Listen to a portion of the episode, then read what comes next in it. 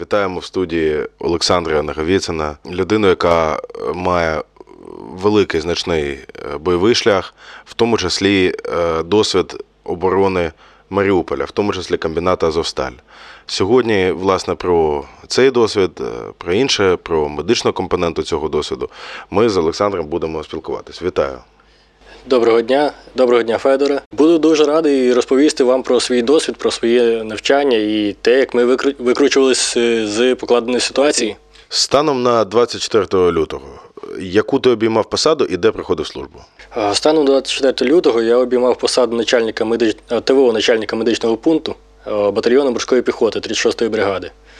У мене в підрозділі, в підрозділі були 4 евакомашини, і на кожній з них був екіпаж. Це водій, і я лікар або мої фельдшери. Угу. В твої обов'язки входило, е, окрім як е, ну, поточної медичної підтримки, е, умовно е, не пов'язане з травмами, там документальної роботи, господарської. е, Що входило саме з точки зору травми?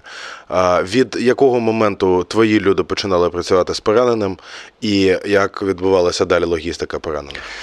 Дивіться, у нас були бойові точки, де хлопці вели вогневий рубіж. І від цього водного рубежа, рубежа на деякій відстані були умовні точки евакуації. На ці умовні точки евакуації були само, сам, виніс самовивіз надання самостійної допомоги. Угу. На точці вже виїжджала одна з наших машин. А, Якщо б це були фельдшери, то в них е, замотати, привезти до мене на сортувальний майданчик. Якщо виїжджав я, то я вже надавав е, лікарську допомогу і частково спеціалізовану допомогу.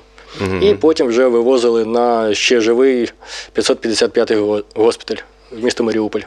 Наскільки я розумію ланцюг евакуації, який у вас був там, то з позиції люди кейзеваком після надання самовзаємодопомоги вивозилися на місце зустрічі, де ви вже е, медична е, компонента забирала їх з цього місця зустрічі медичним транспортом і, надаючи допомогу, евакуювали в ось цей 555-й П'ятий.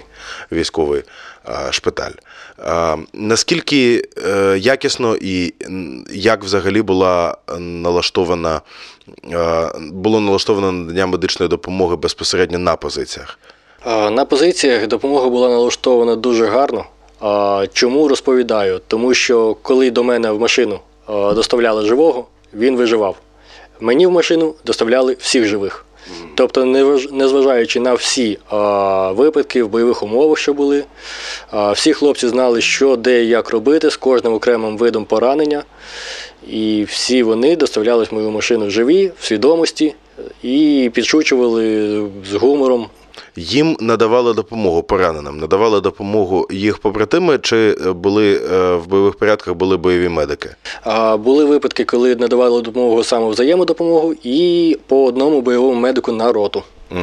Тобто, Тобто спочатку взводних- саме взаємодопомога на взводах, потім приїжджав е, бойовий медик, проводив конверсію турнікета або правильність надання допомоги і вивозив вже на точку нашої зустрічі. Е, Наскільки е, на той момент, на момент 24 лютого, е, вже погіршувалася ситуація з логістикою? Наскільки легко, зручно, безпечно і швидко вам було діставатись до місця зустрічі, і наскільки довго тривала дорога до 555? А, Щодо евакуації і евакотранспорту, наша логістика була пошкоджена лише двома факторами: це розбите місто, яке обстріли- обстрілювали безперестанно, і друге це пошкодження техніки. Я сам підривався неодноразово на своїй техніці. З еваку найшвидший евак мене тривав до трьох хвилин. А найдовший Це десь... евак від позиції до госпіталю? Так, так. Тобто ви були доволі близько. Не сказав би, що близько, тому Ви були що доволі Маріуполь- швидкі. Да. Це Окей. так, це А яку завдяки ви мали водією.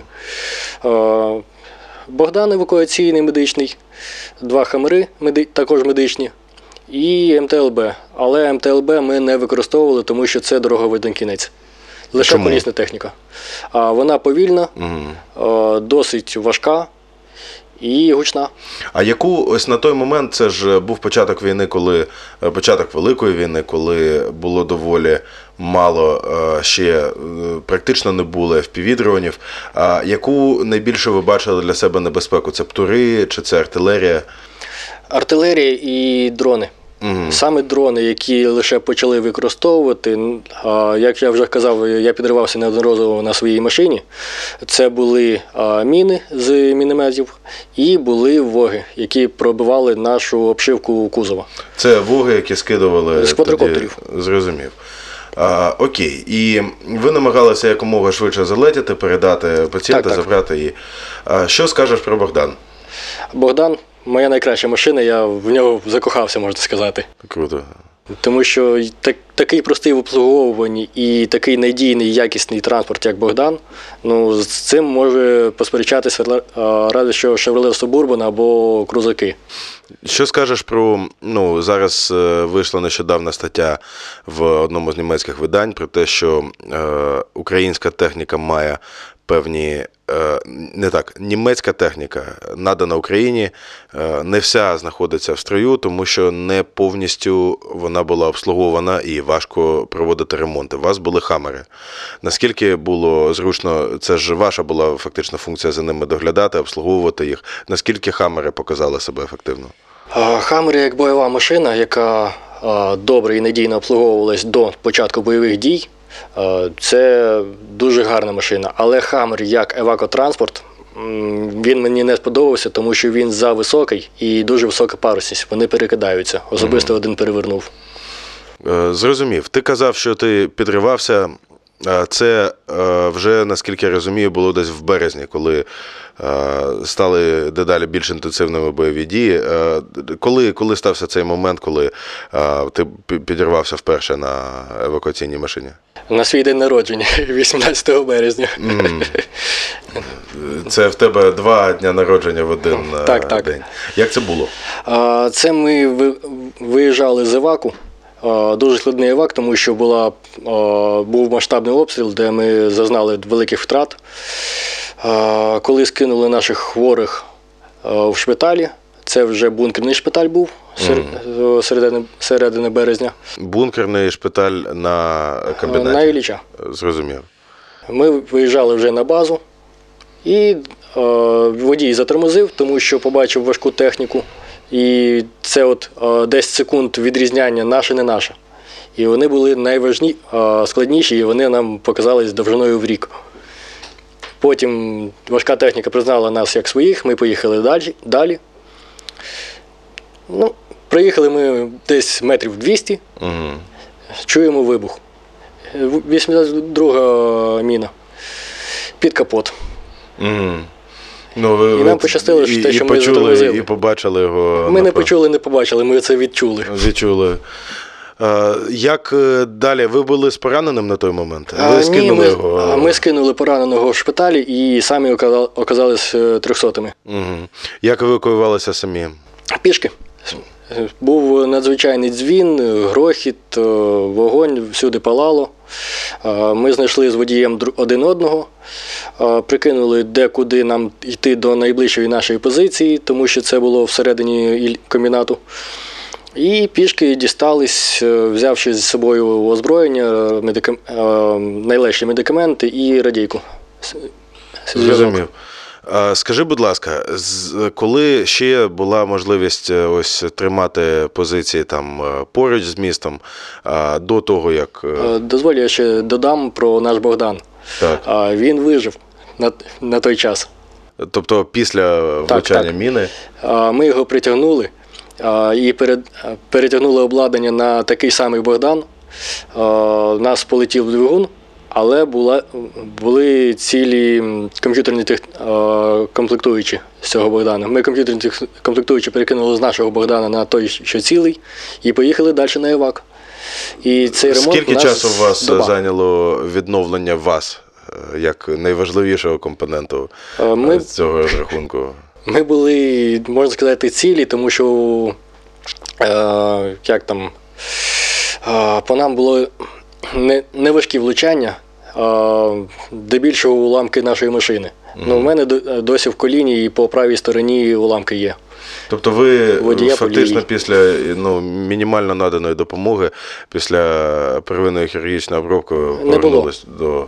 Нічого не отримували, окрім о, о, помостили йодом, дістали най- найбільші уламки, які були видимі і на, на ощуп, на дотик відчутні.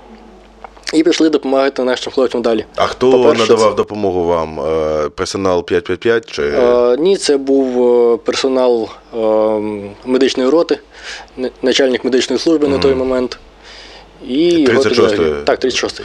Е, Скажи, будь ласка, е, тоді ну зараз, е, зараз війна виглядає по-іншому за як мінімум технологічною компонентою. Це і згадані вже впівдрони, і доволі широке використання старлінків.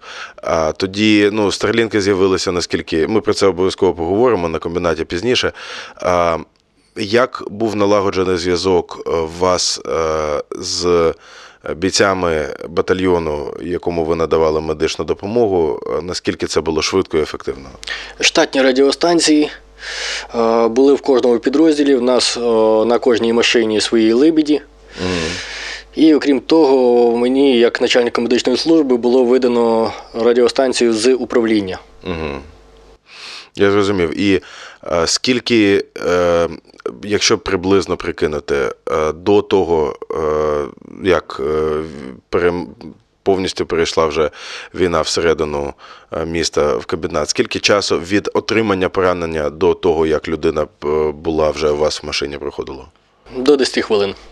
Це якщо було, якщо була е, як, е, артил, артилерії, удар з артилерії і не було завалів до 10 хвилин. Якщо були завали, то ми вже приїжджали, розгрібали завали і діставали хворого. Це надзвичайна швидкість. І я хочу запитати ще, чи ви мали декілька точок зустрічі з Кейзевак, з Медеваком, чи одну, і чи не опасалися ви засідок? Е, Наскільки, наскільки на той момент у ворога була ефективна аеророзвідка, наскільки вони вас бачили? Ми можемо сказати, що на нас, на саме наші машини е, Саневаку полювали. Тому що кожного разу, кожен виїзд, ми машину ховали, ми виглядали за вікно, ми постійно наблюдали квадрокоптери. Тобто нас дивились завжди. Щодо того, як вони могли, зайти, комбінат він облаштований заборами, воротами і так далі. І на місце ворот ми поклали важку техніку, щоб не було туди заїзду іншої техніки. Щодо точок е, евакуації, в нас було декілька їх на кожну роту, на кожний підрозділ. Тобто в нас було в батальйоні три лінійні роти і дві придані. І в нас було п'ять точок евакуації. ви на домовлялися роту. просто на якусь п'яти по номерах. Так. Зрозумів. Або по назвах там Равлик, Срібник, е, Птах і так далі. Ну, Так, е, так по, по позивних точках. Е, Так, так. Скажи, е, скажи, будь ласка, щодо забезпечення, е, з яким рівнем забезпечення і обладнанням ви зайшли е, в 24 лютого, і з, з чим е, ви залишилися, в який момент е, перестало, е, ну, в який момент ви почали вже помічати дефіцит в тому, що ви мали? Гарне питання, дякую, що його задав. Е, Насправді на це е, відповідь на це запитання дуже складне і всеоб'ємне. Е, Тобто, з яким ми зайшли? Ми зайшли з тим, що в нас було по штату, і тим, що нам дали наші донори від благодійних організацій.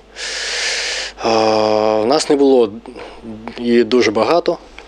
Щодо цього всього, то нам можна сказати в плюс, можна і в мінус. Це те, що шпиталів трьох п'ятірок не стало, тому що більшість техніки, якої, якої ми використовували, це той самий перенесний УЗД. Я попросив в них. Що те саме стосується і хірургічного набору, і набору з переливання крові. Давай пройдемось трошки по е, бригаді. Тобто, в вас в батальйоні була медична рота, яка розвернула медичний пункт. Так, У вас були в ротах бойові медики. е, старші бойові медики, і у вас була певна кількість техніки. Давай поговоримо про оснащення роти, е, медроти е, медпункту, який е, був, він бригадного рівня.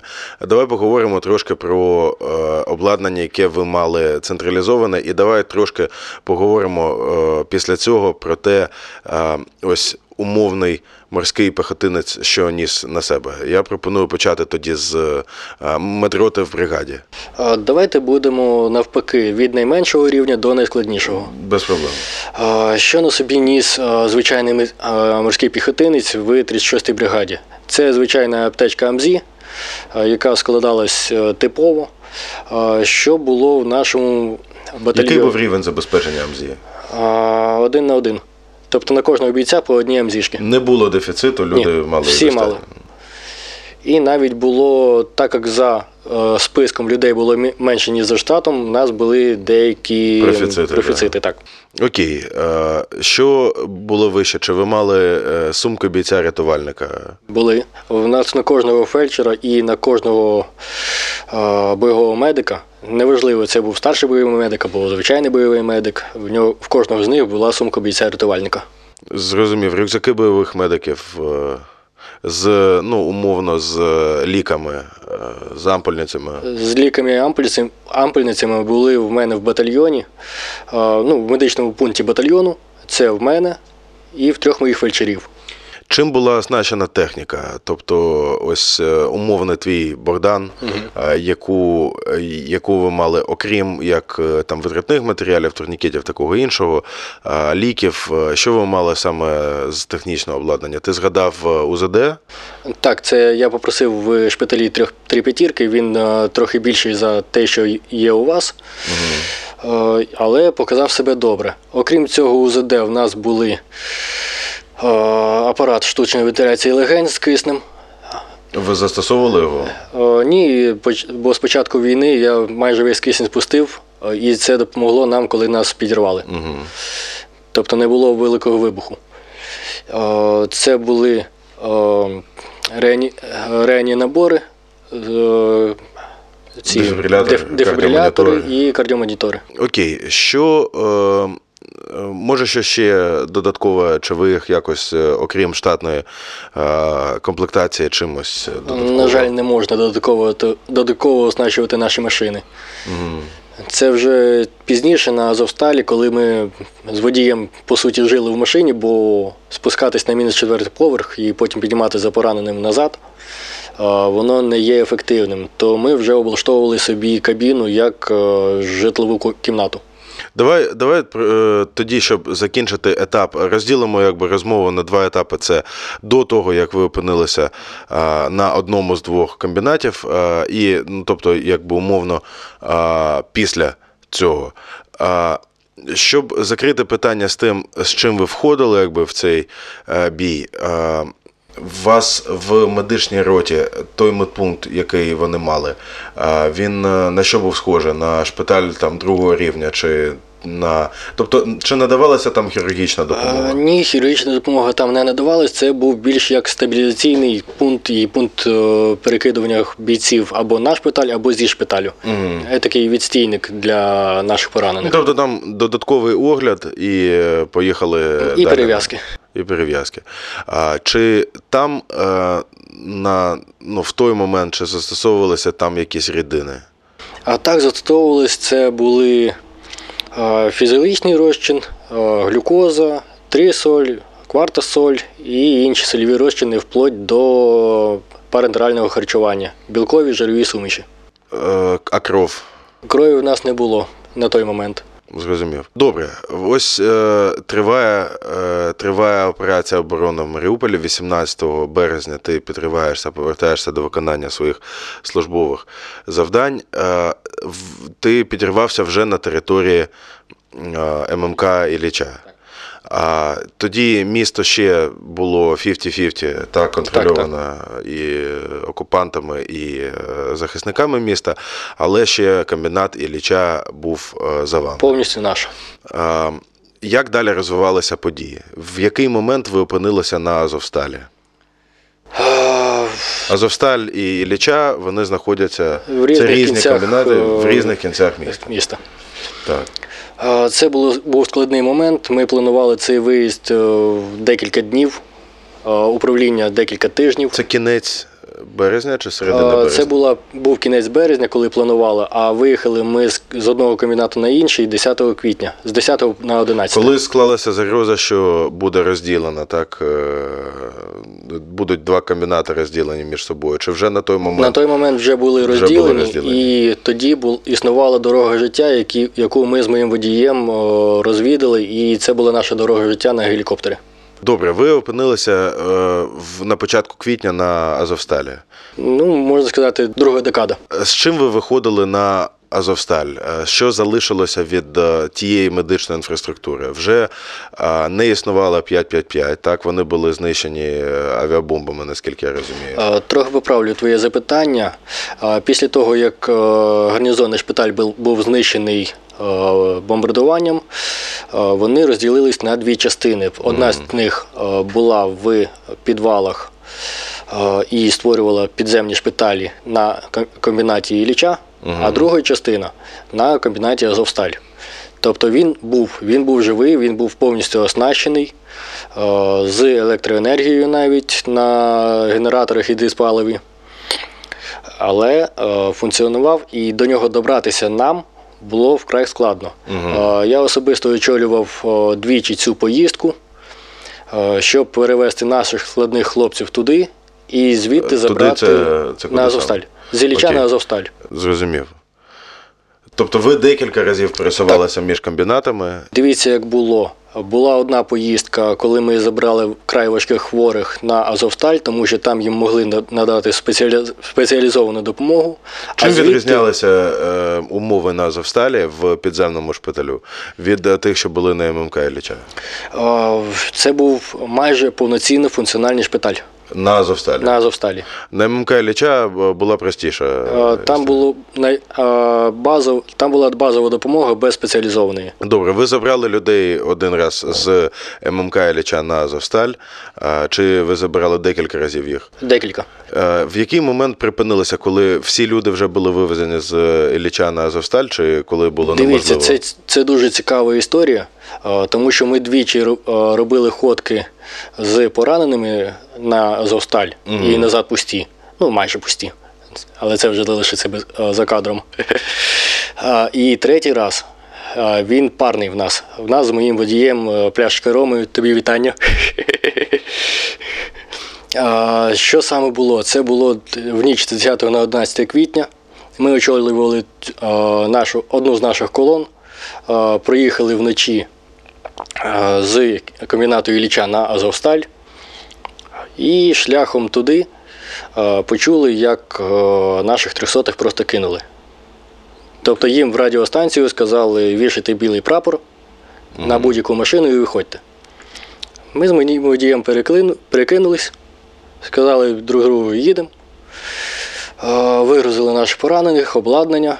І машиною в один Богдан поїхали назад на Ілліча. Там ми знайшли Вночі. ще дві машини, один з них Хаммер. Е, Знайшли майже всіх наших хлопців. Я дуже хотів позабирати е, медичний склад шпиталю і залишившихся хворих зі шпиталю, тому що ми забрали і знали місце розташування лише наших поранених, е, котрих ми грузили на ці вантажівки. Погрузили їх на наші машини і вирушили назад. Десь о 10 ранку. Тобто білим днем по обстрілюваній дорозі. Я зрозумів, наскільки це наскільки е, увінчалося успіхом? е, Всі живі. Зрозумів. Е, І як ви повернулися тоді, ви вже знаходилися далі на, На Азовсталі. на Азовсталі.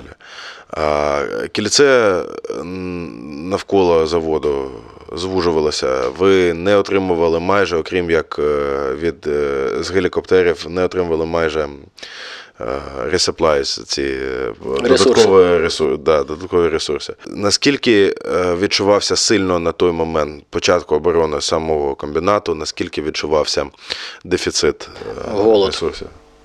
По-перше, це голод. Дефіцит ресурсів. харчування. Так. так. Е, Харчувались ми лише один раз на добу. Це півлітрова баночка чогось. більш водянистого. Ну і там я вже почав значно скидувати вагу, як і всі інші наші хлопці.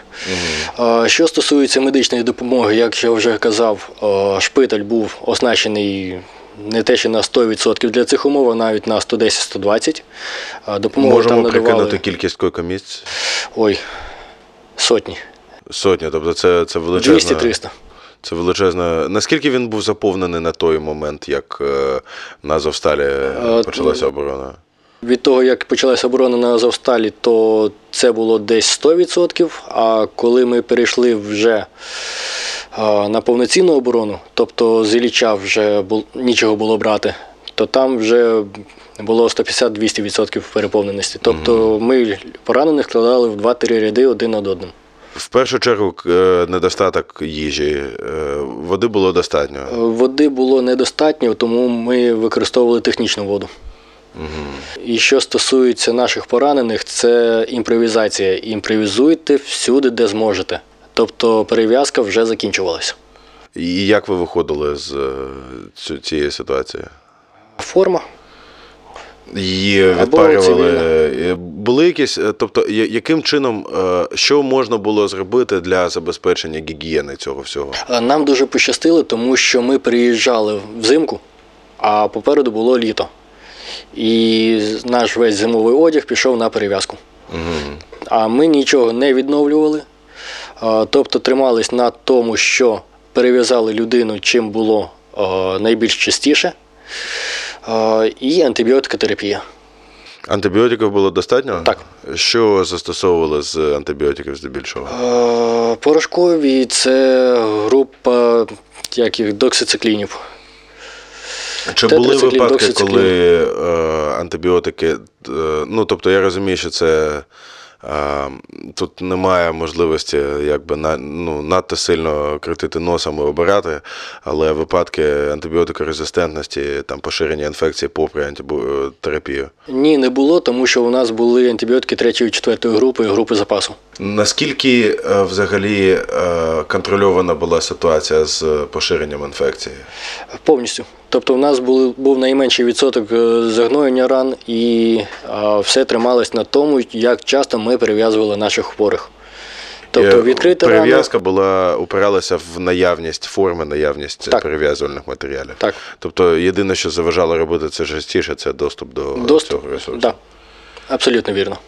Зрозумів, яким чином було налагоджено, е, тобто на мінус четвертому поверсі, наскільки я тебе почув, е, знаходився шпиталь, і в нього евакуювали людей з гори.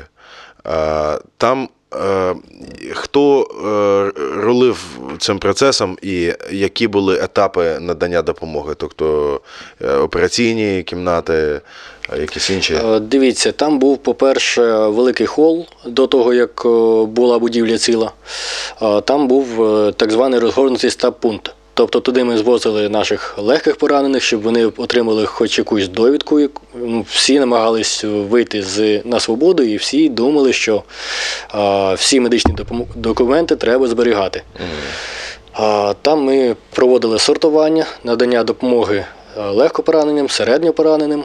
а, І відбирали важкопоранених і середньопоранених, яким потрібне хірургічне втручання, втручання. щоб вони не стали важкими. А, Їх хто міг сам сходити за Це було на е, мінус першому поверсі. так. і спускали або сходами, або ношами по черзі в 4-6 осіб. Їх е, після того, як вони опинялися внизу, їх е, чекала операційна. Так, була відкрита операційна, а, біла, на, скільки я пам'ятаю, на два столи і дві хірургічні бригади. Там було вдосталь хірургів на ці два столи і вдосталь анестезіологів. І плюс Наскільки ти знайомий з їх роботою, з тим, що вони робили внизу? Наскільки я знайомий, я ста- ставав поруч з ними і працював. Е, Скажи, будь ласка, е, в чому е, була там в плані матеріально-технічного забезпечення найбільша проблема? Рентген-діагностика. Не було можливості. Не було можливості, тому що рентгенапарат забирав дуже багато електроенергії. Як, як я вже казав, централізованого електропостачання не було. І дуже-дуже, як то скажемо, погане оснащення в плані продовження життя, тобто апарату штучної нирки, штучної легені, штучного серця не було. Але вони б не, не завадили, тому що такі випадки теж були, коли вони потрібні. Наскільки е, чітко ти бачив летальність е, через відсутність е, певних е, засобів? Е, Саме я бачив, я так сказати не можу, тому що в мене були е, разові візити, і лише в екстрених ситуаціях я там лишався, щоб оперувати, коли Да- дві Давай бригади поставлю вже трохи зайняті. інакше, е, інакше питання. Е, Цікаво, е, наскільки імпровізація в даному випадку, якщо ми говоримо про е, кваліфіковану медичну хірургічну допомогу, е, допомагає вийти е, з ситуації. Якщо ми говоримо про надання екстреної допомоги, якби першої допомоги, я думаю, що для імпровізації набагато більше простору. Як ти це бачиш? Наскільки там імпровізація допомагала? Ну, скажімо так, наше життя не книжка, і те, що ми вчили в університетах, це нам в плюс. Але треба завжди мати на увазі, що цієї техніки може не бути. Ми не можемо просвітити, скажімо так, кінцівку на рентгені і побачити деякий уламок або як зламана кістка, щоб її правильно співставити. Але робили все можливе, щоб зберегти в першу чергу життя, а потім кінцівку. Яка складніша з е, медичних маніпуляцій, які там можна було виконувати з тих, що ти бачив? Найскладніша повна лапаротомія з перевіркою і очищенням всієї, всього вмісту брюшної порожнини. Це уламок в, в черевну порожнину. Не уламки, а кольові. І уламки я особисто віз цього хлопця з, в одну з, зі своїх ходок з Ілліча на Азовсталь. Це уламкове поранення через надпліччя. Впало в лопатку, пробило декілька разів легеню, пошкодило печінку, нирку і Така кишківник. комплексна Так. травма. Е, окей, тоді вже у вас е, е, була можливість е, якимось чином забирати кров. Тобто, А кров, о, кровопереливання ми робили прямі, а, були одиничні випадки. тобто це донор. е, Так, так, донор реципієнт. реципієнт. Е, Тестування було можливим на той момент. Так, у нас були, були дві баночки соліклонів анті-А, анті-Б, і потім ми це повторили прямим е, тестуванням кров-кров. І те, я- яким чином це, е, тобто це люди, які на той момент відпочивали від бойових дій, вони могли е, прийти і е, чи там, коли була потрібна якась група, хтось біг наверх і кричав, там потрібна така Е, така. Нам по радіостанції зі шпиталя доповідали, що випадок важкий, е, поранили такого-то, потрібна група така-то в таким-то обсязі. Е, Я збирав своїх хлопців, які були е, після бойових другий день, тому що старався їх випускати добу через троє, десь так, і щоб в них був час на відновлення. І збирав Тобто хлопців. три дні, е, три дні вони працюють, Три дні вони відпочивають, три добу дні працюють. А, Зібрав хлопців, перепитав у кожного групу крові резус-фактор. А, Відібрав з цих хлопців, е, хто більш живий, хто менш живий, хто як харчується. Плані фізичного стану, так, так, да. так. І з ними мандрував до шпиталю. Ці хлопці, е, твоя команда, вони яку виконували роботу е, на той момент? Тобто вони працювали на підхваті між першим і четвертим поверхом на першому поверсі в бойових порядках груп, які виходили назовні. Мої хлопці вважаються на увазі це морські піхотинці, піхотинці чи медичний пункт. Це медичний пункт бригади та це е, медична компонента батальйону. Скажу, уточню, про бригаду на Азовсталі вже не йдеться, тому що мій медичний пункт був єдиним, е, хто вижив з бригади. Ну, вижив як утрую, тому що ми вийшли з комбінату Ілліча на Азовсталь. Е, з повним складом, до речі. Е, і виконували роботу різноманітну від облаштовування нашого стабілізаційного пункту на нашій, на нашому місці локації. Водії в нас передислокувались на санітарів носіїв, а фельдшери займались е, фельдшерською і лікарською діяльністю. Запитаю ще е, таке. Е, Традиційно ну, лікаря точно е, намагаються тримати подалі від безпосередньої участі в е, якби, контакті, будемо так говорити. Е, ну, фельдшерів, очевидно, теж, е, але не завжди стається так, як заплановано. Тобто людям, які знаходяться на медичних посадах зараз, які мають медичну освіту. Чи радиш ти їм в неділю е, піти пошити більше е, губку чи там тренер, е, чи поїхати в тір? Скажу так по правді, я сам як лікар і стикнувся з е, вогнепальною зброєю лише під час навчання військово-медичній академії. І цього було замало. Я як лікар, який е, свою студ... майже весь свій студентський шлях провів в операційній, е, провів над манекенами, щось намагався або тактичну медицину довчити, або десь щось пошити лишній раз, або в травматологічній операційній.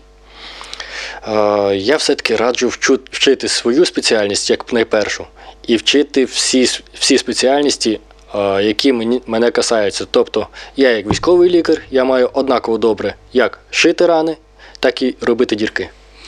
Класно сказано. Е, Люди, які зараз готуються, ну ми, ми сподіваємося, що вони не будуть в таких важких умовах, бо не так багато людей дійсно можуть е, це витримати, зберегти ефективні- ефективність, зберегти боєздатність. Але якщо ми можемо дати їм пораду конкретні речі, чому навчитись, окрім медицини, що б ти порадив? Окрім медицини, а це власний фізичний стан. Мені дуже допомогло те, що я був е, все життя спортсменом, не палив, не пив. І це мені дало деяку фору, бо я таскав на собі досить великих хлопців в повному оснащенні. Силові, кардіо, що ще? Сил- Силові кардіо, це Водіння. навики водіння, екстремального водіння однозначно. Механічні роботи, здатність ремонтувати техніку. Однозначно. Інженерна Але це справа, вже вибухівка. Не, про вибухівку я нічого не скажу, тому що не стикався. Вогнепальна зброя однозначно. Тобто якийсь вихідний хоча б один раз на місяць треба. І Добре. знати ТТХ свої, свого озброєння. Якщо е, люди зараз е, хочуть е, себе реалізувати як медики, як лікарі, е, багато людей, які зараз лікарів мобілізуються або розглядають таку можливість, на що б ти радив саме лікарям звернути увагу в своїй підготовці? В своїй підготовці, а, вельми шановні колеги, те, що ви лікарі, це не означає, що ви будете займатися лише лікарською діяльністю. Вам доведеться і водити машини, і ремонтувати машини, і таскати хлопців. І вже наприкінці, в самому кінці, ставати над цим пораненим і оперувати його ще е, деякий час, який знадобиться. Е, Якщо ми візьмемо ось цю фінальну Тобто цей частину. універсальний е, боєць, який має знати і вміти все. Операції, е, фармакологія. Розкажи детальніше, будь ласка, тому що багато людей зараз, е, можливо, почують це і використають це для кращої саме медичної підготовки, окрім, окрім загальної військової. Е, Що з медичної точки зору, можливо, щось, чого не вистачало тобі, хоча ти багато ще з університету, я знаю, працював. Що їм треба знати, що їм треба відтренувати краще зараз, якщо вони бачать себе саме лікарями у війську? Е, Якщо ви бачите своє життя і хочете його пов'язати з військовою справою, е, як я вже сказав, е, окрім навичок кермування і володіння вогнепальною зброєю, будь ласка, вчіть всі супутні спеціальності. Тобто я лікар сімейної медицини. Оперувати, шити це взагалі не моє за планом, за штатом, за правилами, законами і так далі.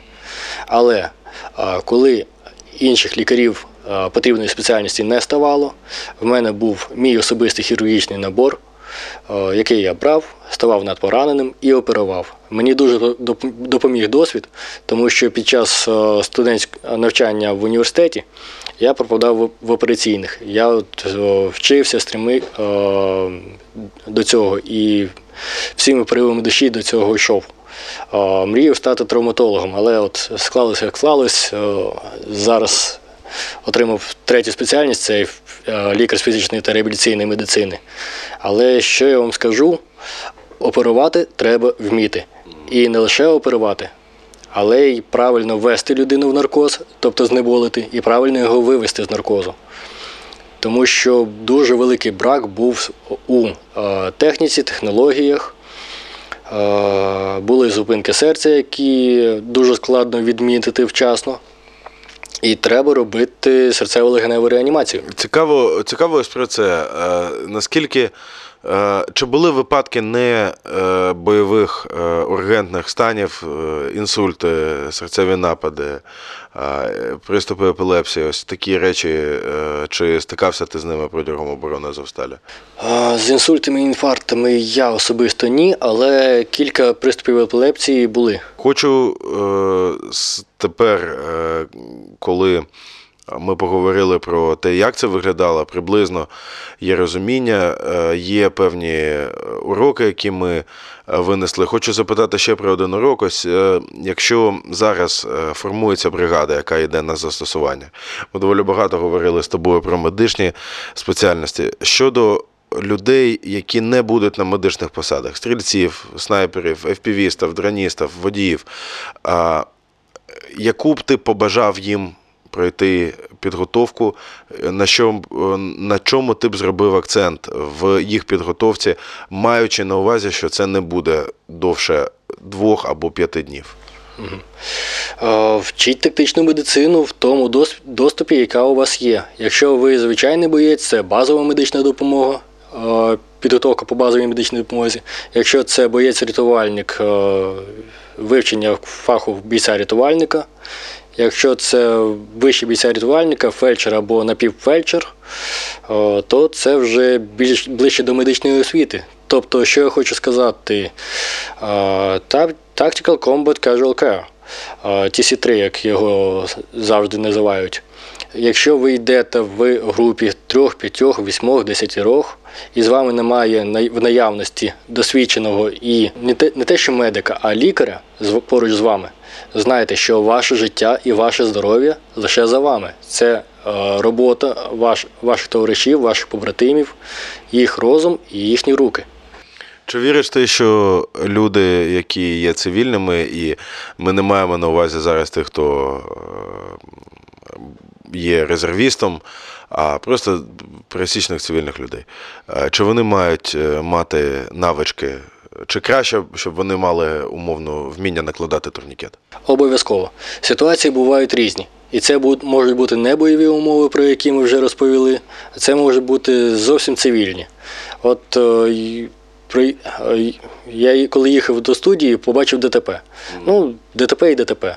Але це може бути важке ДТП. І кожен, хто водій або пішоход, е, в них мають бути аптечки, Е, будь-які від маленької косметички до великої автомобільної аптечки або аптечки ДСНСника, за допомогою якої можна дістати людину з покореженого транспорту, надати їй сумісну допомогу вчасно.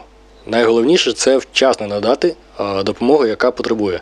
Якщо це кровотеча, це турнікет. Якщо це зупинка дихання, то банально перевірити верхні дихальні шляхи і так далі по наростаючій. Я спитаю тебе ще одну річ, яка не зовсім дотична до медицини. Все, про що ми говоримо, це одна з найважчих взагалі в історії людства бойових операцій. Вона мала е, трагічні наслідки для багатьох людей. Багато людей ще зараз знаходяться в полоні. Ми дуже щасливі, що е, багато людей вдалося звільнити. Що тебе підтримувала психологічно, і наскільки тобі було психологічно, наскільки твій психологічний стан впливав на твою роботу і як ти його підтримував? Скажімо так, зв'язок з рідними. Тобто ті а, секунди, які я міг переговорити, почути рідний голос, а, це мене тримало на плаву. І мені казали завжди: якщо не ти, то ніхто.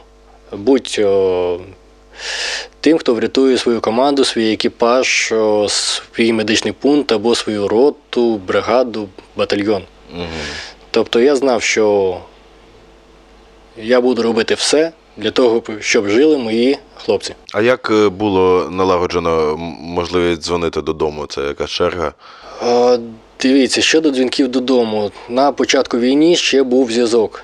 Ну, який ні- ніякий, але була будівля Київстару, вони ставили генератори, і в якийсь там е, термін вони давали зв'язок від своєї будівлі. І туди їздили хлопці, брали номери телефонів і просто смс або телефонний дзвінок, Ага. е, позивний такий-то, він живий здоровий, передає вітання. І на початку цього було досить. Трохи пізніше цього, цього вже не стало. Ми їхали на нашу базу бригади. Там був настановлений Starlink. І спілкувались деякий час за Старлінг, Starlink. З'явився вже після 24 лютого, так? Так. Угу. Е, наскільки, наскільки що в тебе асоціюється з цим Старлінком? Що згадується? З найкращого це те, що я міг почути рідний голос, почути батьків, передати їм вітання, дати якісь поради, настанови, наприклад, виїхати за кордон або відправити хоча б молодшу сестру. І так вони послухались мене. Здорово. А, а от з поганеньких це те, що Ілон Маск, ем, скажімо так, Да, да. Скажи, не дав нам спробу зробити одну гарну річ. Е, На жаль, він, е, я думаю, що заблокував декілька речей. Е, Просто це така ситуація, коли ти в чомусь дуже успішний, тобі здається, що ти можеш е, е, цей досвід свій екстраполювати на інші зовсім незрозумілі тобі речі, такі як війна. Е, Скажи, скажи, будь ласка, ось наскільки було можливо. Давай так, до виходу з Азовсталі. Останній раз, коли ти говорив з батьками.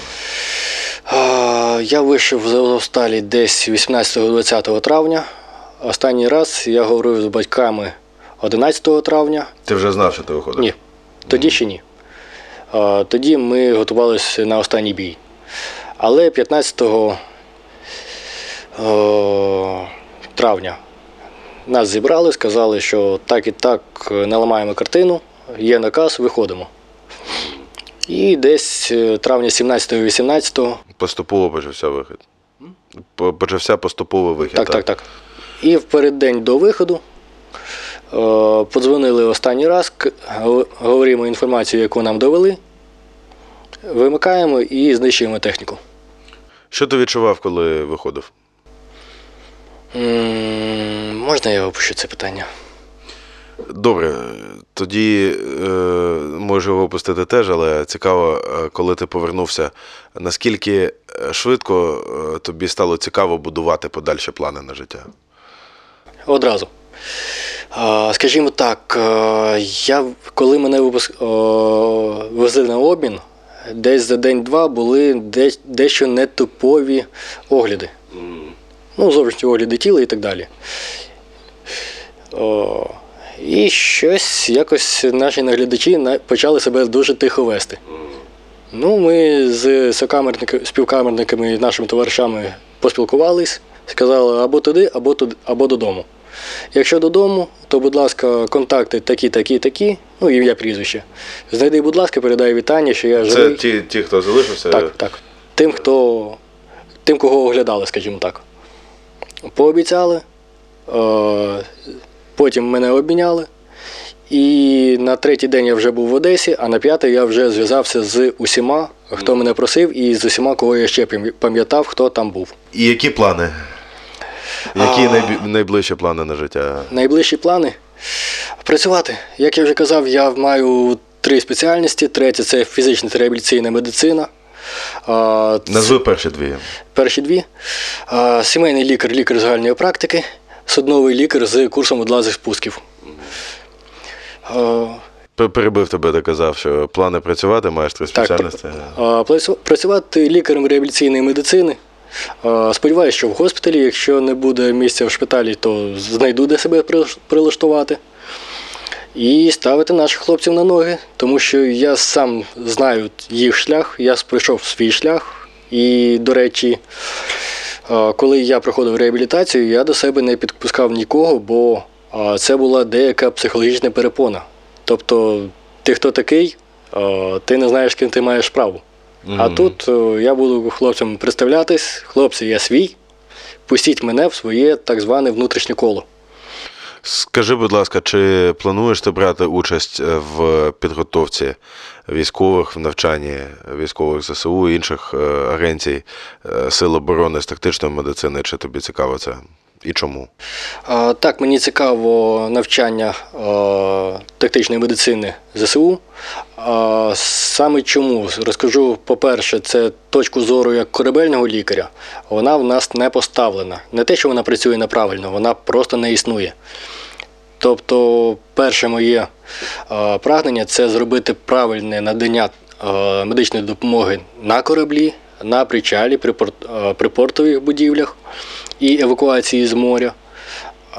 Потім вже переходити на сухопутні ланки. Так, е, це те, що в моїх силах і засобах, я буду приймати в цьому участь. Не скажу, що буду викладатися на всі 100, тому що мій основний напрям це реабілітація. Але за допомогою, порадою або, як, як то кажуть, зайві руки, е, завжди радий. Я можу тільки подякувати тобі е, від імені себе, нашої команди. І насправді я думаю, що всіх, хто нас е, слухає або дивиться, за те, що ти зробив для України, за те, наскільки мужньо е, ти боровся. е, І твоя боротьба продовжується за те, що ти робиш щодня для е, вже в цій якості. Побажати реалізації твоїх планів і сказати, що ми зараз говорили здебільшого про минуле, е, і це цікаво, це вивчення певних досвідів, це дійсно е, аналіз, е, принаймні наш такий поверхневий, е, але сфокусований на медицині. Однієї з найжорсткіших, найкривавіших, най е, е, екстремальніших е, е, боїв сучасності. Але насправді все найцікавіше ще попереду. Війна продовжується. Е, Від того, наскільки ми будемо професійно е, поводитись, від того, наскільки ми будемо чути уроки минулого, наскільки ми будемо їх застосовувати, залежить і результат.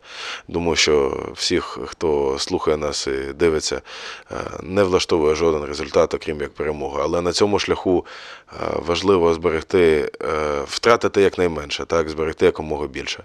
І тактична медицина це. Одна з речей, які дозволяють в першу чергу повертати людей в бій, повертати в стрій, повертати в бій, друге, повертати їх до мирного життя, до розбудови країни пізніше. Тому закликаю всіх е, е, вивчати тактичну медицину, цікавитися цим, е, обороняти Україну е, і діяти розумом, тому що тільки таким чином можна е, перемогти, е, зберегши себе, перемогти супротивника, який більше за тебе, який не рахується ані з втратами, ані з чимось іншим. Дякую всім. Дякую вам. Е, Дякую, що запросили мене на е, цю співбесіду. Ну і нагадую, що допомогти військовим у тренуванні з тактичної медицини допоможе компанія Пульс. А якщо ви цивільний і хочете пройти навчання, компанія Фаст. Дякую.